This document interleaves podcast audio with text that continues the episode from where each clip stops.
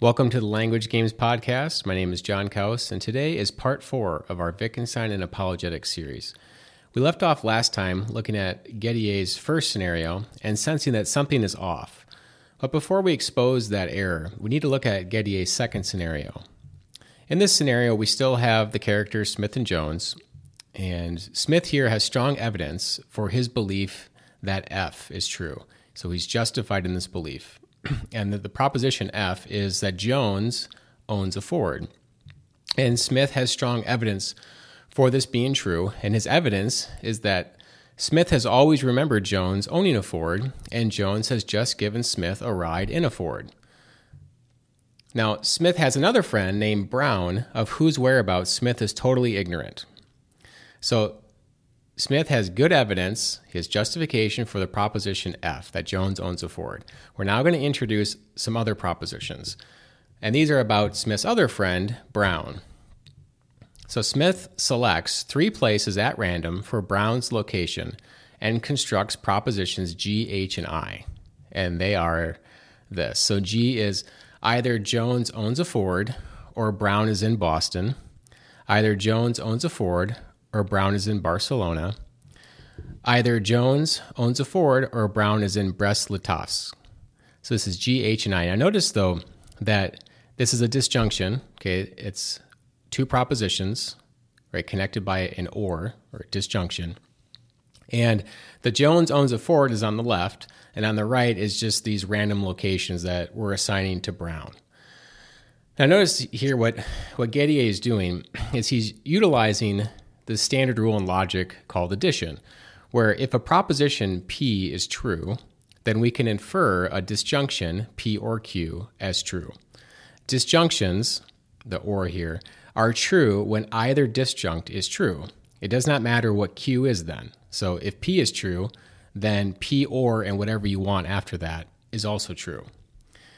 Okay, so as we as we go on here, we see that Smith infers G, H, and I from what he already knows to be true, or he thinks he knows to be true. Jones owns a Ford, and so from from F we then get you know these these next three, and then Smith, Smith does, the inference.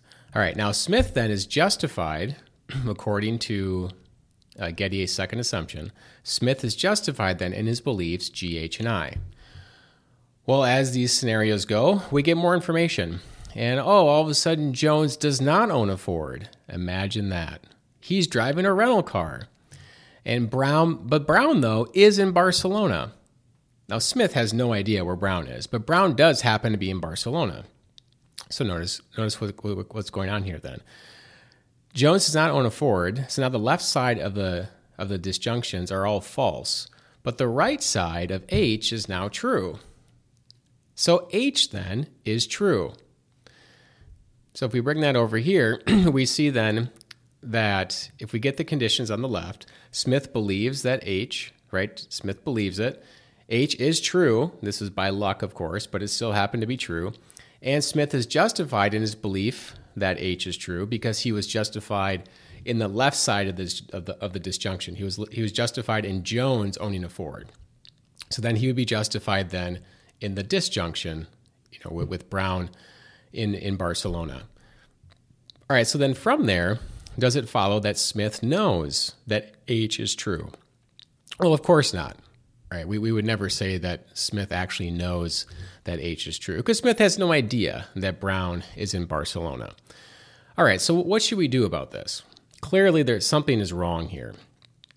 And most philosophers, in response, what they've done is they've they've just conceded that justified true belief is not sufficient for knowledge, and have tried to answer Gettier with various fixes. Some add a fourth component, some change the meaning of justification, and still others, like Plantinga, reject using the term altogether and instead replace justification with warrant. But the error is in the game itself. Gettier has created a rigged game. Let's look again at the second assumption. So these three conditions on the left, if they hold, then Smith is justified in believing Q. Now, what we notice though is that this is too weak, right? We, we introduced some scenarios, or Gettier introduced them, and then this, this is too weak. And, we, and you recognize it intuitively. Justification should not transfer from P to Q in this. Notice Smith infers Q from P. He would never infer Q. He would never still hold Q as a belief if he found out that P was false. He would never infer, he would never eh, even believe Q if he found out P was false. So, why would the justification then transfer to Q? Remember Wittgenstein's guidance. He writes In such a difficulty, always ask yourself, how did we learn the meaning of this word? Good, for instance. From what sort of examples? In what language games? If you go out and you just observe how people use the term justification and evidence, they do not use it in this way. So what we're doing here is Gettier in this assumption is is basically made a false a false assumption because the left side we can give many examples and Gettier gave two of them where the left side is true but the right side clearly is false. We would not accept that justification actually transfers. So this assumption is not true. It is false. Well, how do we how do we solve it? How do we fix this then? Well, it's not actually that, that difficult. You just strengthen the first condition. Instead of Smith is justified in believing P, you just change it, which is more accurate, to say Smith knows that P. Right? We know this, and we do this all the time in our reasoning. We land upon some proposition that we know to be true. And then from there, we infer other propositions and the justification then then transfers. And if that new proposition, let's say Q, turns out to be false, that's fine. Okay? Because some things can follow from a true proposition. They don't always have to be true. We don't have to get into that into that now. Um, so there's nothing wrong with that. And let's say that Smith knows that P actually turns out to be false. Like we, we thought Smith thought he knew, or we thought we knew that P was true, but we found out that we were actually wrong well then the, the justification then still then does not does not flow. So the Gettier scenarios would never happen because this first condi- uh, condition would be false. Smith knows that P uh, is false then because P is false. So what, what you'll see then is this assumption that Gettier makes and the other uh, Gettier scenarios that we'll, we'll, we'll get into commit the error, or I would say the um, the mistake of allowing justification to flow from error.